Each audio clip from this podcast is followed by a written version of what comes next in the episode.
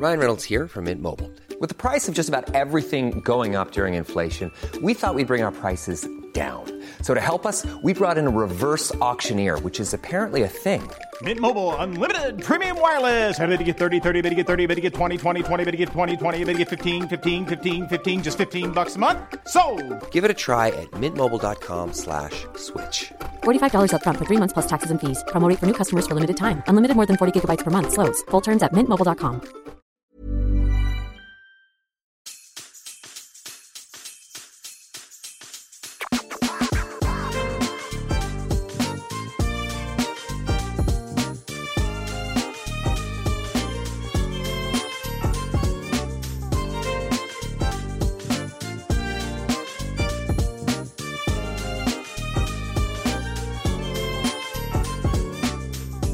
What's good, Internet? Welcome to Waypoint's end-of-year celebration. For the next couple of weeks, we are going to be diving into some of our favorite games across something like 10 different podcast episodes.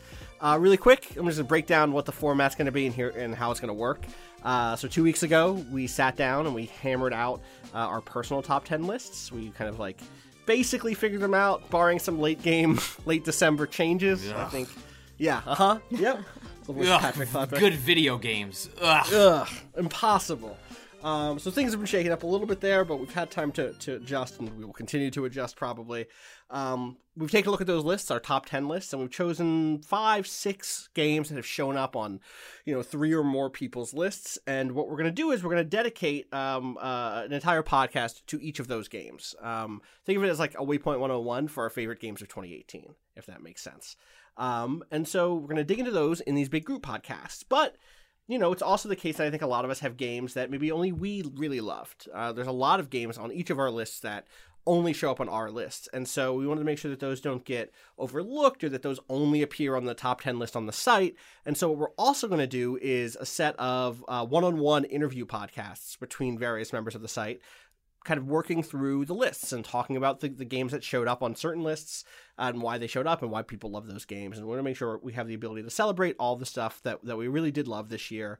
And all of that will be supported by on-site editorial. It'll have, we'll have some top 10 lists. We'll have trend pieces and pieces about things we saw in the world this year and things that we liked and didn't like in the world of games and everything in between. And that'll be with us, plus some freelancers who we really love to work with. That stuff, though, is going to be on pause right this second, because right now we have something else to do, which is talk about big monsters. I think maybe the first game that took off this year and that captured a lot of our attention and things that we really played a ton of often together was Monster Hunter World. And so I'm here with Natalie Watson. Hi. And Patrick Klepek to talk about our love of killing big monsters. Well, on the day you're recording this on the day of a new Godzilla trailer, so it feels like this is we're in synergy.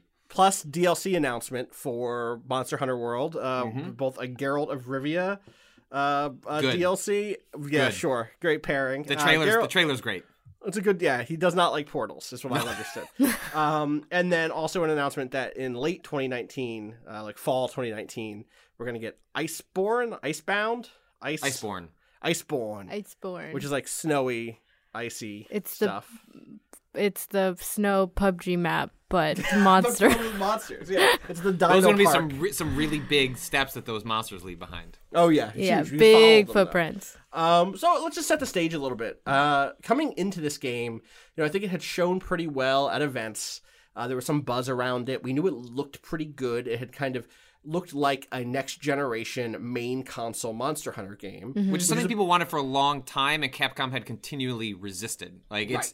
It's weird now to look at Monster Hunter and be like, oh, yeah, like, this looks gorgeous, and it's on, cutting-edge tech, and, like, that's great. It's, like, not, like, Monster Hunter has been on portable. I mean, it started on the PS2. PSPs, right. But it became popular on the PSP, and then eventually kind of got bought by Nintendo through backroom deals, like, got it on the 3DS, and then had some popularity on the Wii, but like it's largely been a platform in a lot of ways, often if not hindered, but like just didn't care about technology. It was kind of just focused on its own thing in its own lane.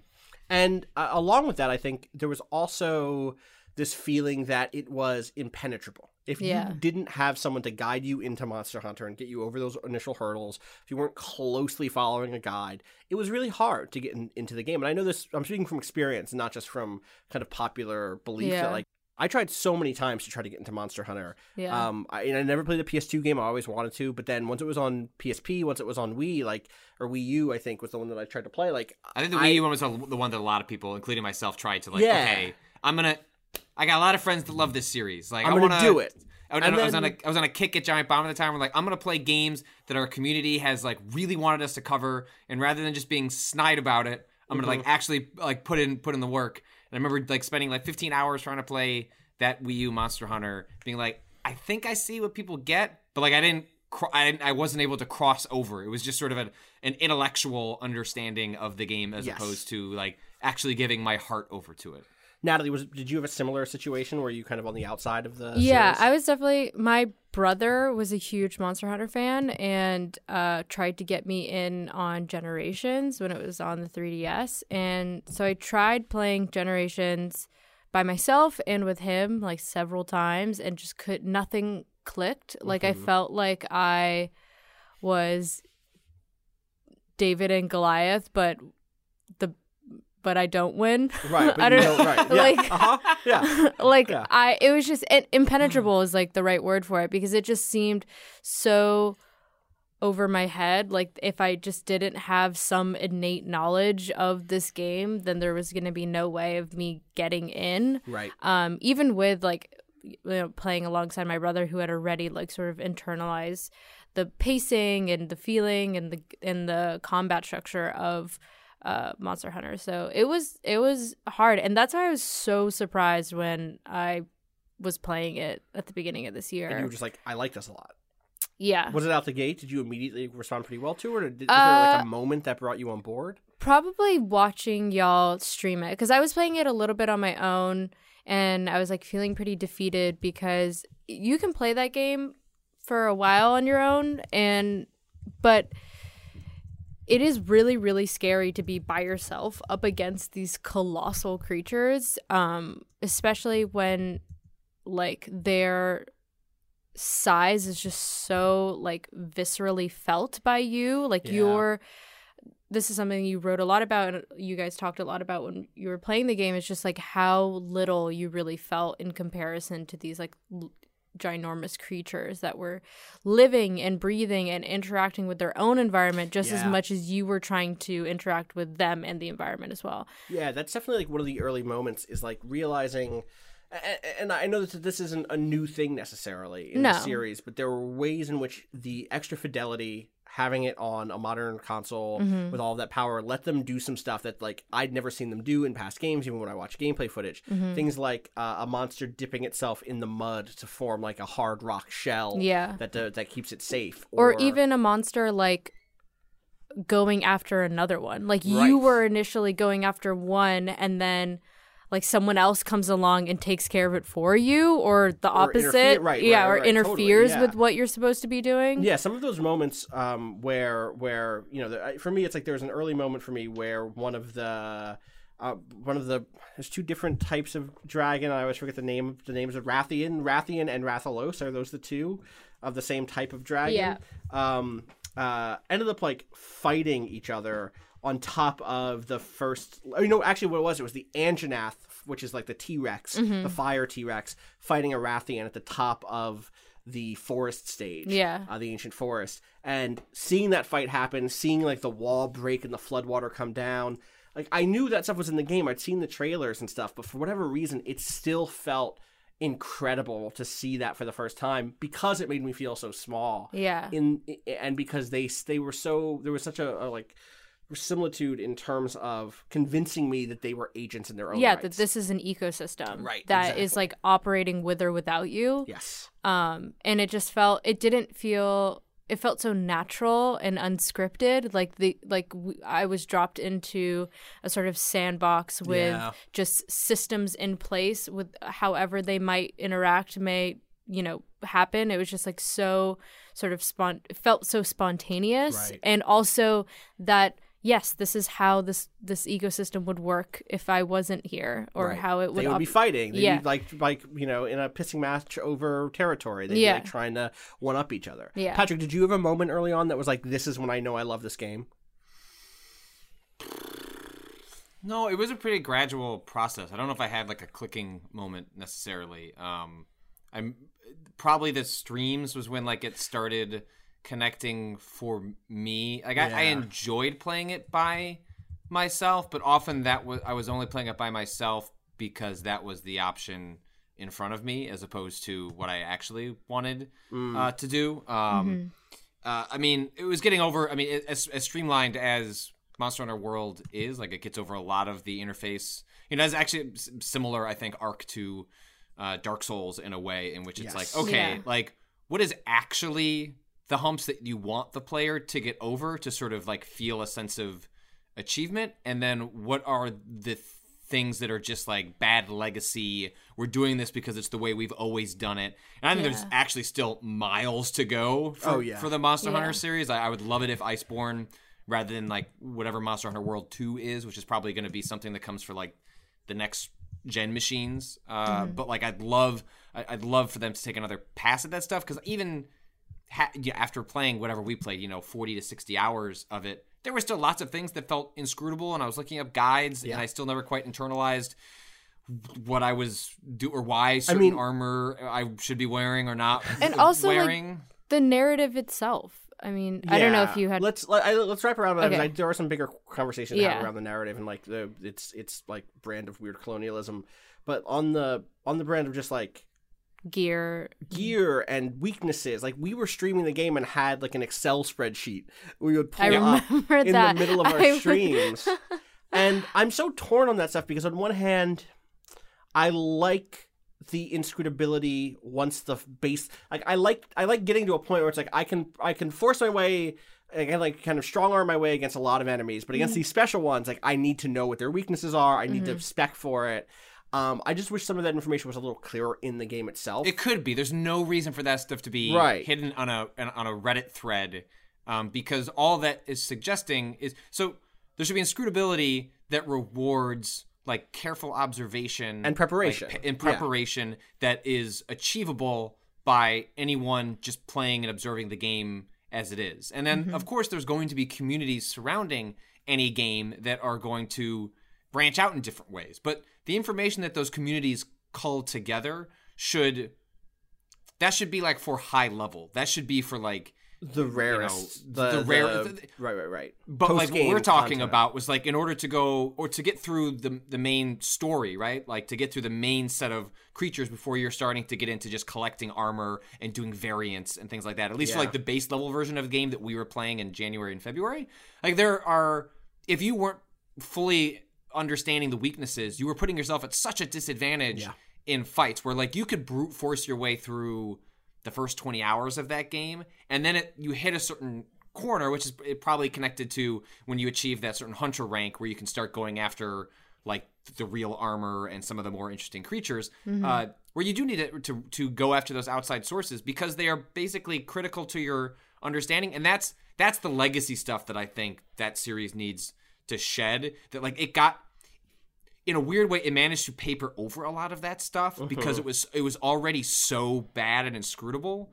And then when you gave it the big aesthetic upgrade, people were just transfixed. And like it was just a much better game overall. Like by even we're non-fans coming into it, but my friends that have been with the series for forever were, you know, equally bowled over by this one. But I think some of that stuff like gets you to forget like how much more that they could do to, I think, just sort of like elevate the base level understanding for a wider variety of players. Yeah, I think that there's so much there. I mean, is this, Patrick, you were saying before we started that did you buy a second monitor?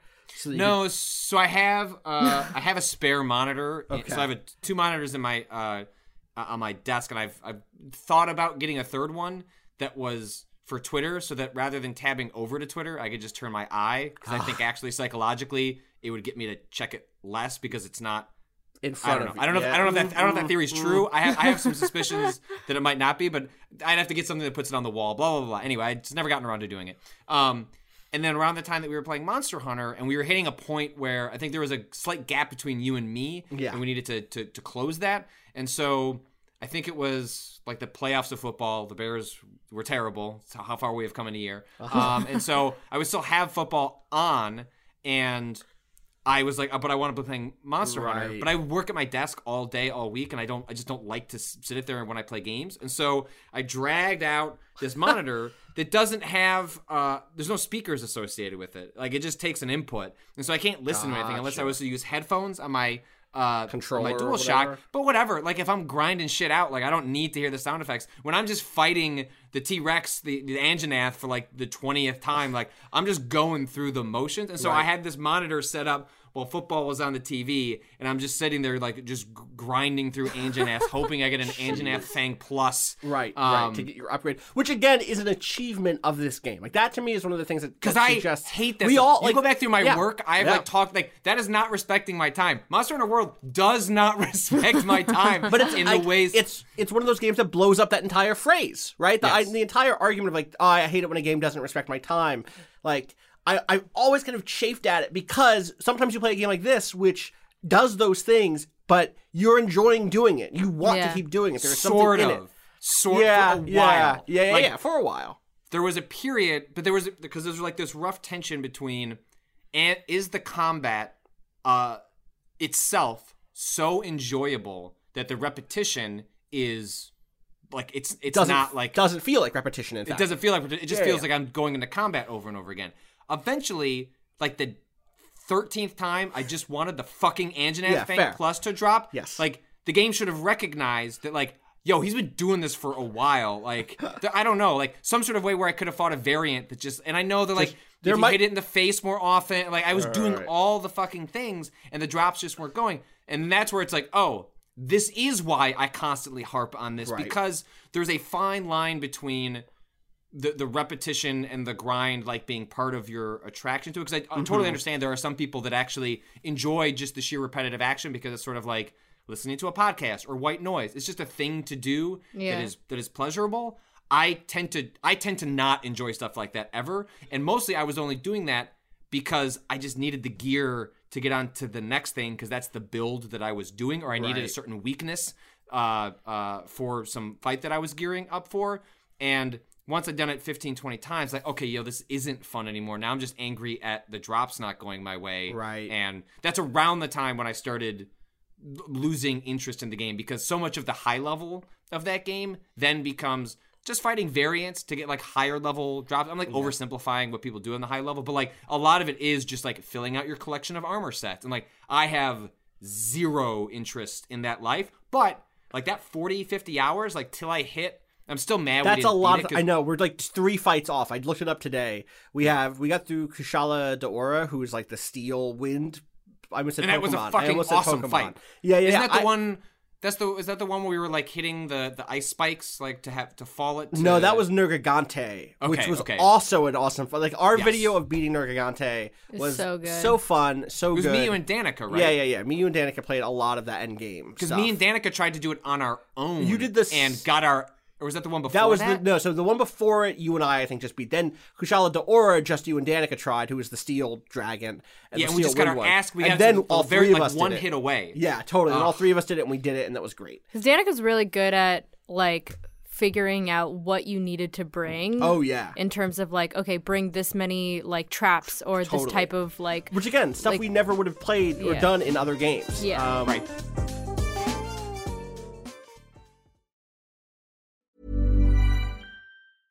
When it comes to your finances, you think you've done it all. You've saved, you've researched, and you've invested all that you can. Now it's time to take those investments to the next level by using the brand behind every great investor, Yahoo Finance. As America's #1 finance destination, Yahoo Finance has everything you need, whether you're a seasoned trader or just dipping your toes into the market. Join the millions of investors who trust Yahoo Finance to guide them on their financial journey. For comprehensive financial news and analysis, visit yahoofinance.com. The #1 financial destination, yahoofinance.com.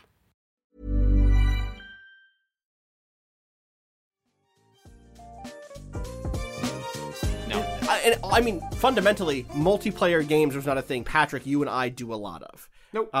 We did last year with PUBG. This year we did it with Monster Hunter. Mm-hmm. Those are exceptions to the rule where, like, normally I'm playing games late at night. I'm just kind of, like, zoning out and playing single-player stuff or playing multiplayer things but in a solo mode. And so, like, this bring me in felt great. I, you know, for my part, I, like you, kind of fell off and felt the repetition of combat eventually, but it was that combat that first brought me in. It's very funny because, like, there is you can watch the fight that convinced me I liked Monster Hunter because it's in the video review that Danielle cut together from my written review. There's a fight against this thing called the Odagaran, which is like this weird, like, muscle-bound, skinless, undead corpse dog.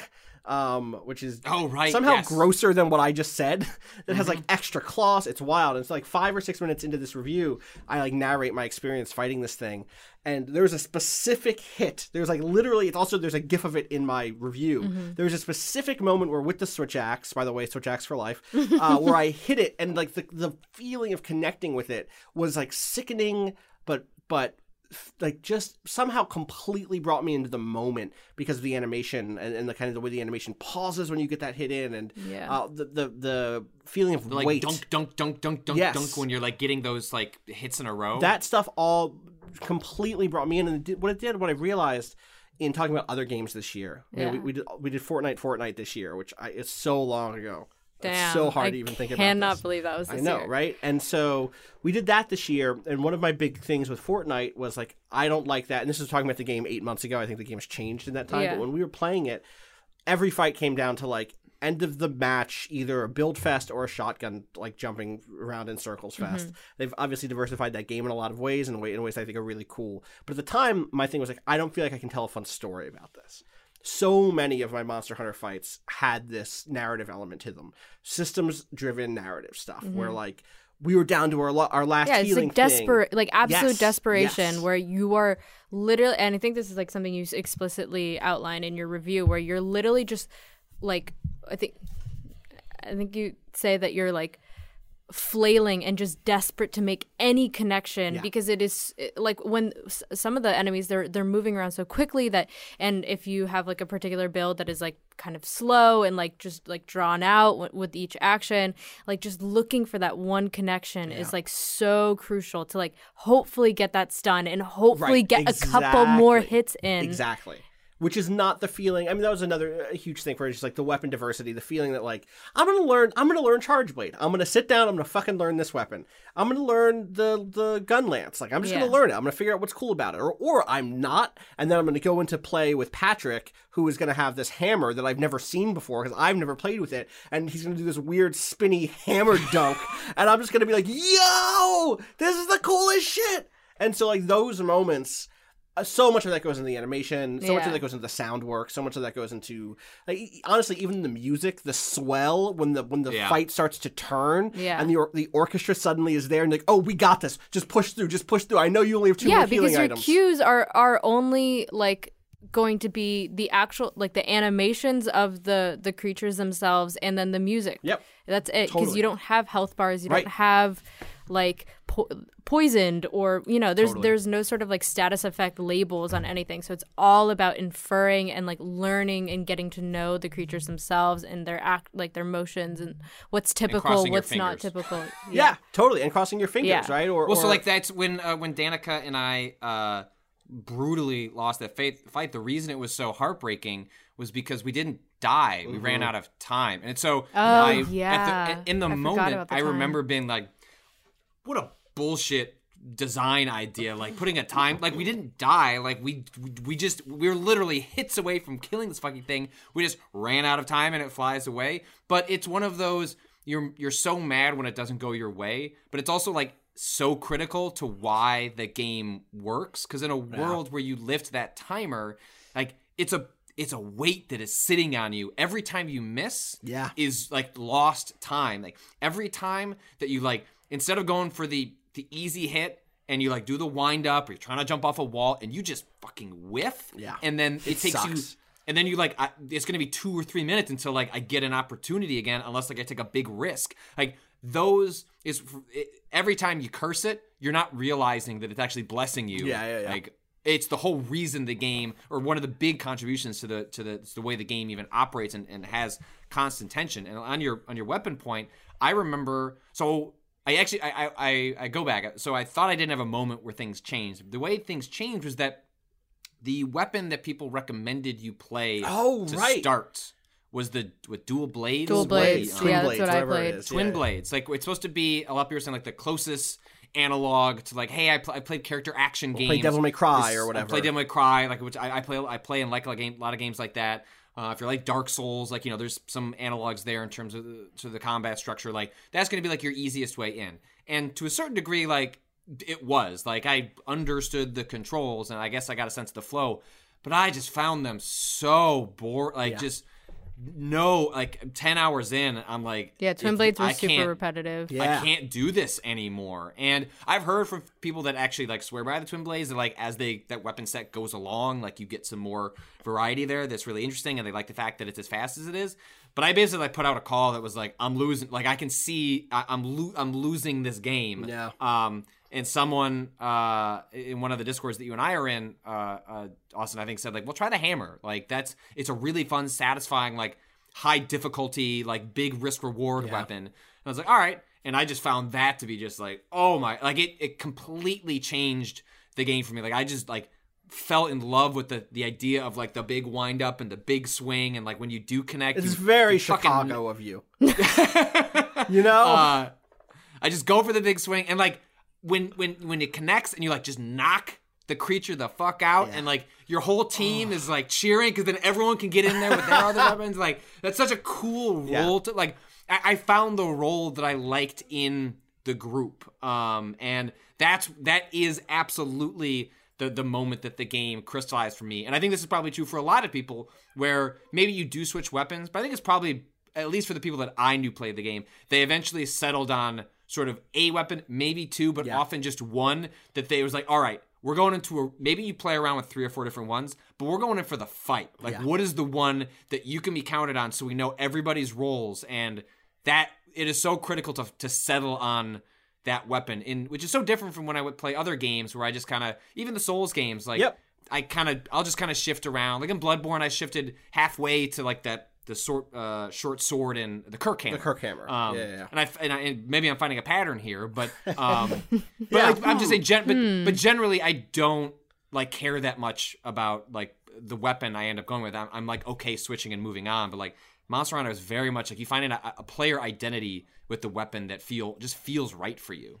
Totally, I think that's like such a huge part of the breadth of expressivity. You know, I think Dark Souls probably set the stage for a lot of people here. Bloodborne and Dark Souls brought people into this like more deliberate animation, like long animations you're stuck in, combat style that opened the door for Monster Hunter World to really make a splash this year. And like, so that's a part of its success. But I think playing it really helped open the door for me in my mind about the breadth of possible types of expressivity and player, the ways in which as a player I can be like creative in combat in a game like this.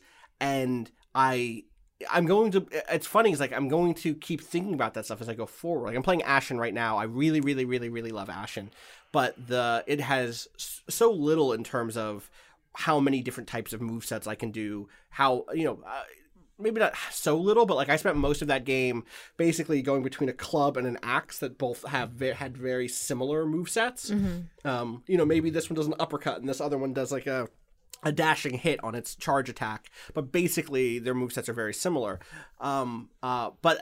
What's interesting is like also while playing Ashen, I finally hit a point towards the end where I got this like weird like spiked club that does like a thrust and then a pull out and does extra damage. And in that moment when I first did it, I realized I was appraising those weapons in a way similar to the way I was appraising Monster Hunter weapons, even more than Dark Souls weapons, because Dark Souls weapons all have their own unique movesets pretty much.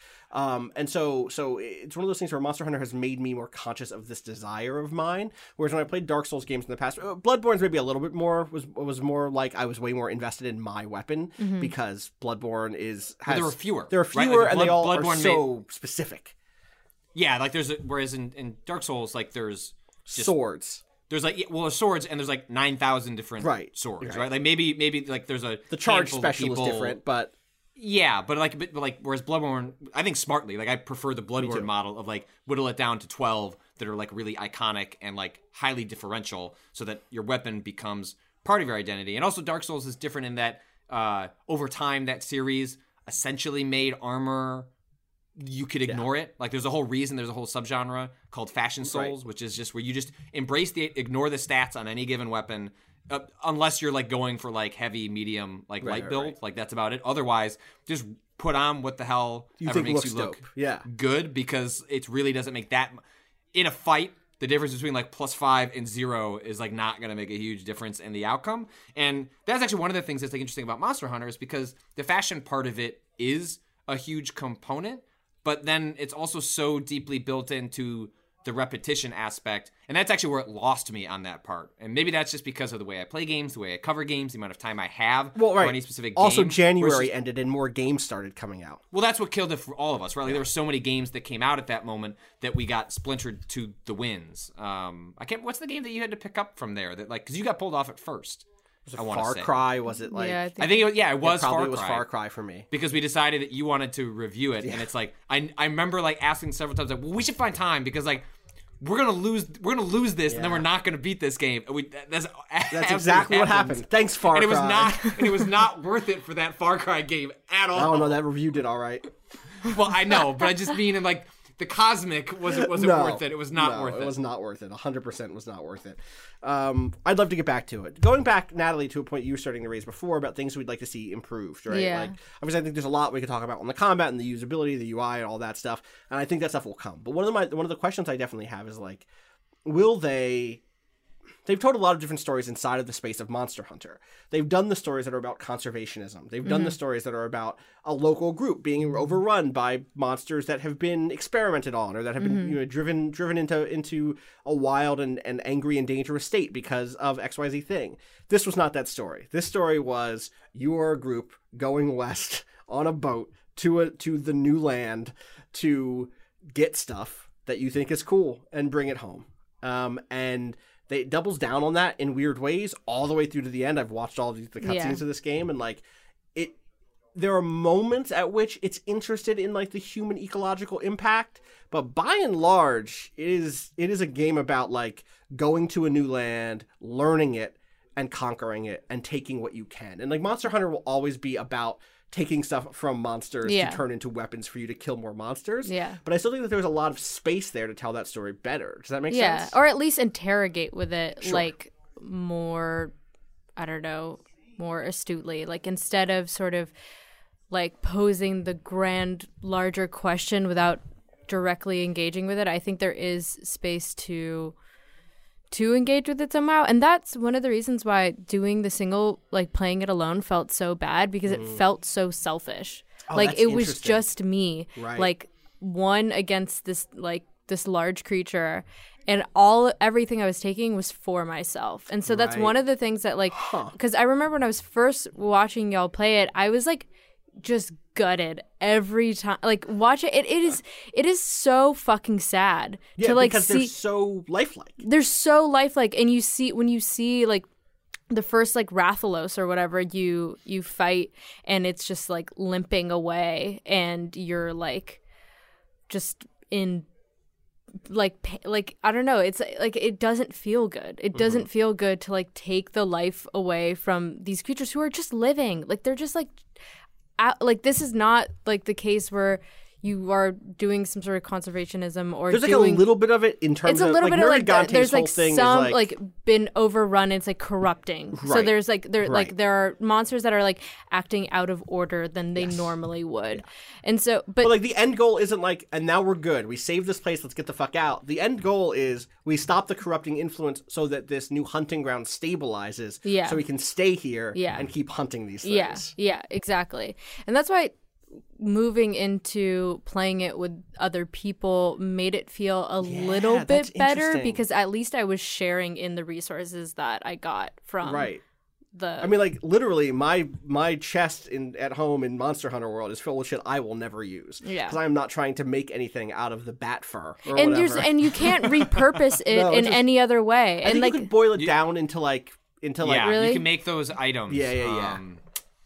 I think that's basically like. Oh, you mean the like the trap, like There's like that big cauldron. Yeah, there's the cat. Isn't there? Yeah, the cauldron with the cat, right? Toss some shit in that cauldron. Like there's like a witch, or I don't fucking remember. Yeah, whatever. In my mind, it's a witch. It's probably not a witch, but it's there could be. There's witches in that game. There are. So also, let's remember, like, one of the ways to grind out shit in that game is to just go into an arena exclusively made to just beat the shit out of these creatures. Like that's when it's at its most cynical and worst. Yeah. Like those for me, like where you were like signing up. It's like, well, I just need this thing. This guide online says the best way to do it is to do this arena. And the arena is just like, yo, we captured a monster out in the wilderness.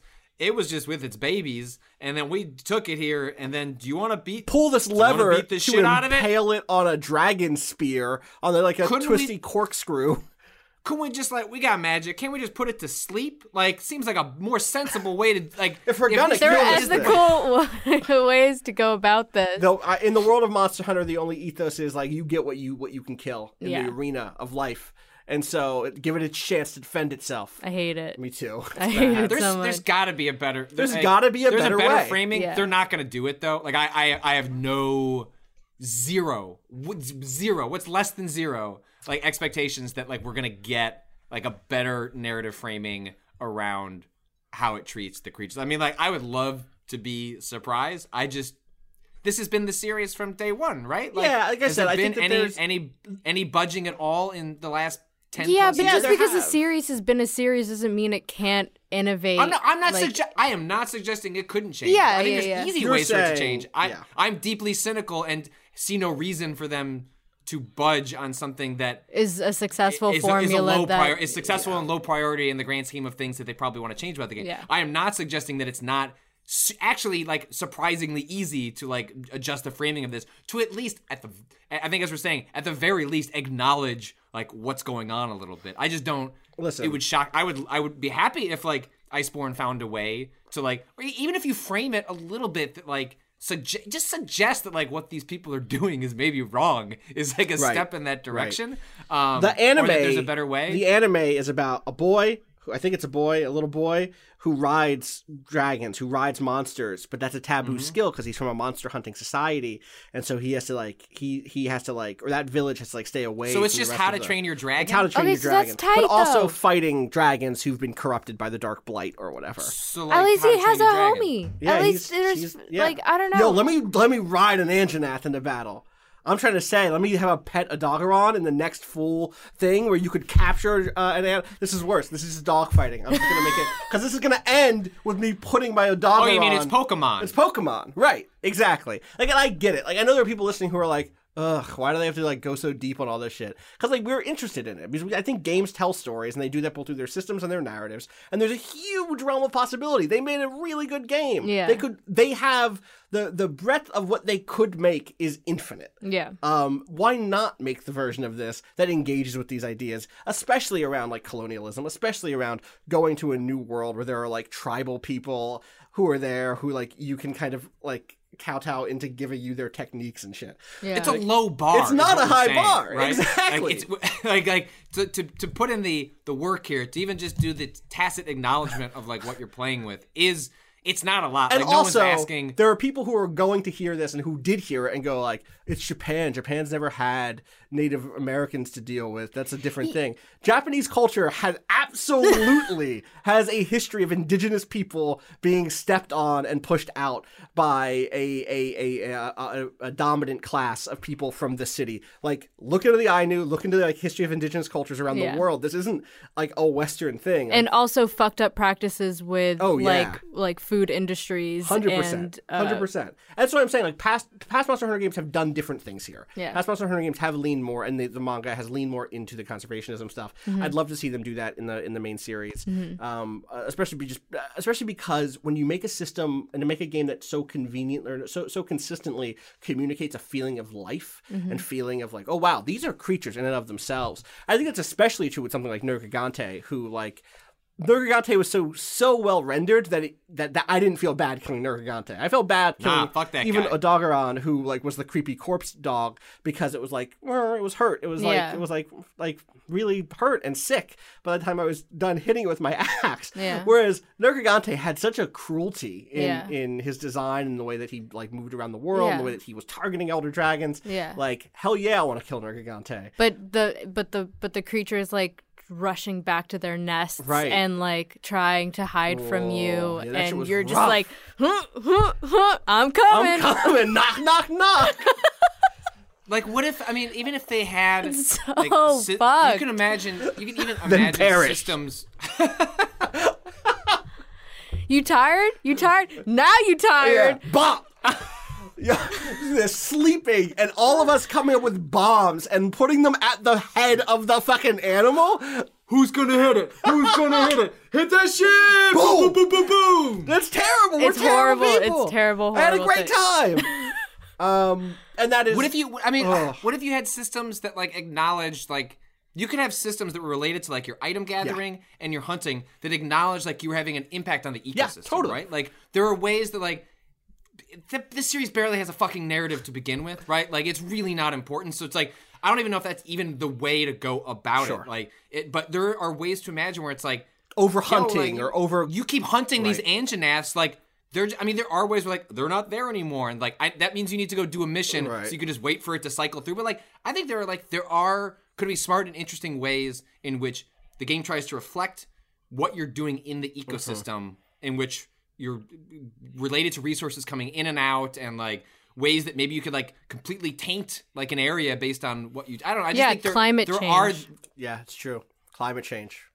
Make climate change a mechanic in the next Monster Hunter super short term, immediate turnaround. Yeah, I think there are ways that you Icebound. How did it get icy? Shit.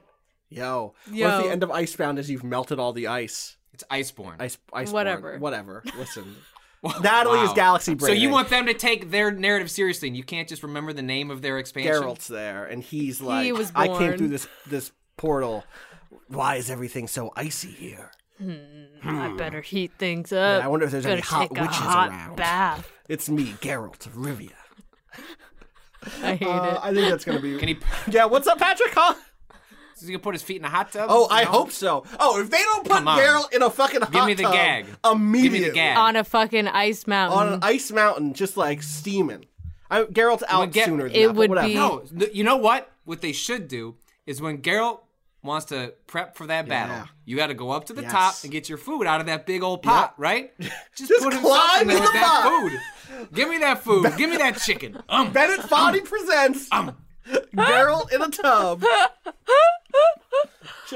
And he's just getting over it. You just see a cut scene of him like do do do do do do do, and he's just ripping out of a piece of chicken. No, instead of that, just put like bath bombs, which like give you different modifiers, and you just see Geralt like fizzing it up in the bath, just chilling out, getting that fucking. Shout out to Geralt taking baths, you know.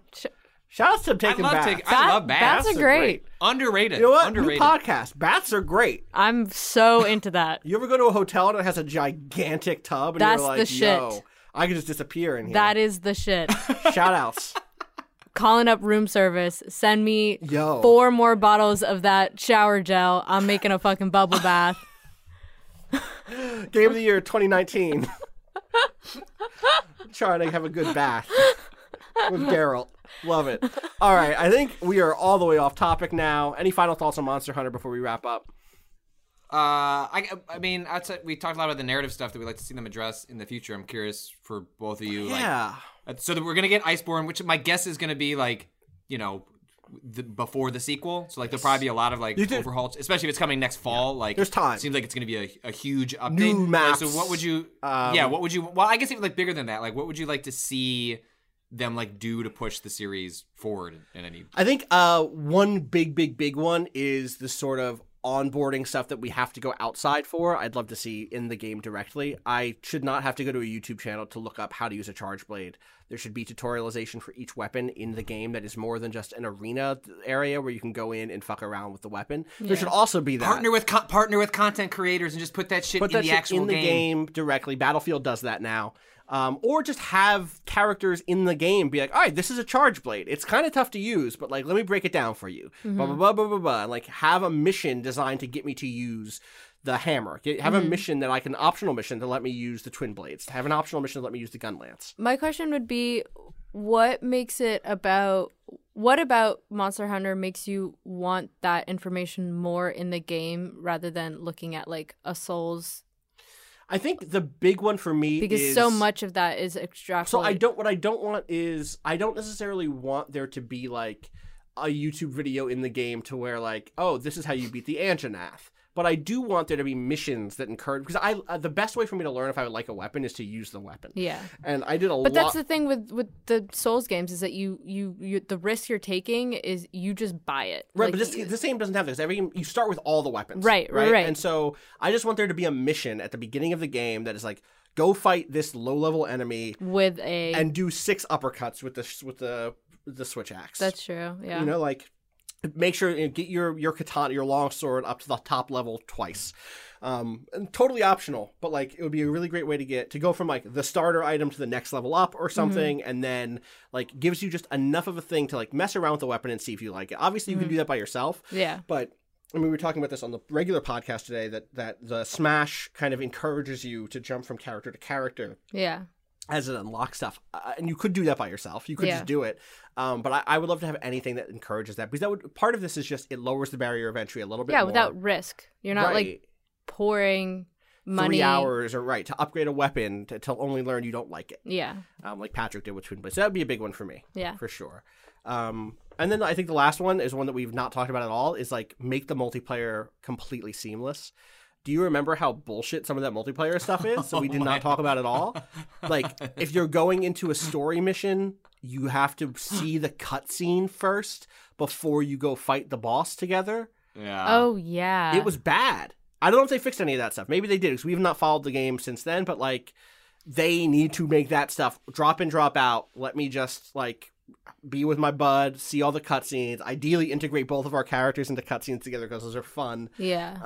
All that stuff would be was like so weird that it wasn't. Yeah, I just like remember that. Matchmaking in general like was convoluted at the get-go. We never joined a guild together. It was Patrick, you and I wanted to join Brad from Giant Bomb. Yeah. But he's the only one who could send an invite. There was no way that he could deputize someone to send invites. Well, also you had to play together to get the invite. Yes. You couldn't just you had to be physically, you know, digitally, like your characters around each other to get the invite, and we just I never played with Brad. Our just timing didn't work out. And I imagine if we had done that, we may have beaten that game. If there had been, wow, I could just jump in with another person in my clan and just blah blah blah. Like I got through all the Destiny 2 stuff at launch because I had that. There's so many games where I was just like having that backbone allowed me to do that stuff. And so that's a big one. Like I think that fixing some of that stuff, that they have such a good base game here that a lot of those features on the side would help lift it up to a higher level for me. How about you, Patrick? Do you have a wish list? Yeah, for like the grind stuff, I'm not a fan of. I don't have like specific recommendations, but I'd like to see. And also, it's so intrinsic to the game and what a lot of people derive pleasure out of that I don't even know if that's a reasonable ask necessarily, because I just don't expect it to change. But I would say like something they could do that doesn't interrupt that flow necessarily is I would like more things to do on those repetitive runs, right? Like, so often when you're going off on a quest, there's just not much to do in the area other than, you know, like, oh, kill like 15 small babies, I guess. Like, kill, you know, the small monsters or however they characterize it. Like, I would like more interesting variety in the optional side quest content that you're doing on the way to do the repetitive so grindy content. I think that would go a long way to alleviating some of my concerns, and also just more transparency on the drops. I just love if there were ways to like hone in a little bit more on specific things, because that's just the problem I ran into. So those are the things that I think about that are manageable for stuff going forward. Yeah, do you have anything? I think mine have to do with like identifying where resources come from. Like, I remember having a lot of trouble, like, knowing that I had to find a certain fucking, like, flying thing and then, like, searching throughout an area and just never being able to locate it, and then just having to load back in to try and see if I can, like, come across one more easily. So I think having some sort of... And I remember the the system is like, it like shows you, it was like that footprint thing where like you could like follow footprints or whatever to the thing that you were looking for. But in terms of like just wanting to find like basic resources around you, I think that could have been a little bit cleaner. And then the other one for me is really just like, and this is more of a narrative thing, is just engaging with the ecosystem itself more, and just having more of a like mutual relationship there, because it definitely felt very one-sided, in which like I was enacting upon the ecosystem and it would just regenerate itself for me. Like seeing the monsters interact with each other, I think was like a huge like plus, and like was a huge like win for me. But not feeling my impact and just having the game kind of regenerate itself for me, the player, I would have, in a game about like specifically interacting with ecosystems and stuff like that, I would have liked to see it materialize that a little bit more. So that would be a big one for me. Yeah, that makes sense. Also, if the interactions between the creatures could just be expanded to be a greater variety of just interactions, because that moment, you know, that you talked about, Austin, was, I think, for a lot of people, like, holy shit, like, that's really cool. And then, you know, 30 hours later, you've seen the same interactions. Yeah. And so just expand, like, they have something there. One of my favorite moments was the moments when new monsters would show up into old environments. Yep. The bagel goose, the Beetlejuice, whatever the fuck it's called, shows up and starts dropping bombs in the middle of fights. Like, yo, what? It's poop bombs dropping. What's going on? More of that. Where are we dropping, boys? More poop bombs. Yes, absolutely. All right. So on that note, that's going to do it for us. As always, thank you, Natalie. Where can people find you on Twitter? At Natalie Watson. Patrick, how about you? At Patrick Klepek. You can find me on Twitter at Austin_Walker. You can find Waypoint, twitter.com/Waypoint. Shout out to Cotto for doing production. You can find Cotto at @Cotto_Cotto_Peers. And shout outs to Mellow, who's doing some music for us. We're going to either grab a track of his or there might be a custom one. We'll see. You can find out about Mellow's music at Mellow Makes, Mello Makes on Twitter, or at 2 mellowmakes.bandcamp.com. So shout outs to Mellow. We'll be back tomorrow or the next day. I mean, we're going to have just a ton of podcasts going up over the next couple of weeks, so look forward to those. I don't know what our exact schedule is going to be yet in terms of when things are slotting out. It might shift and change based on other people's recording schedules, so no promises on that yet, but there's going to be a ton of stuff in the feed. I hope you enjoy it all. Thank you for listening. Until next time, peace.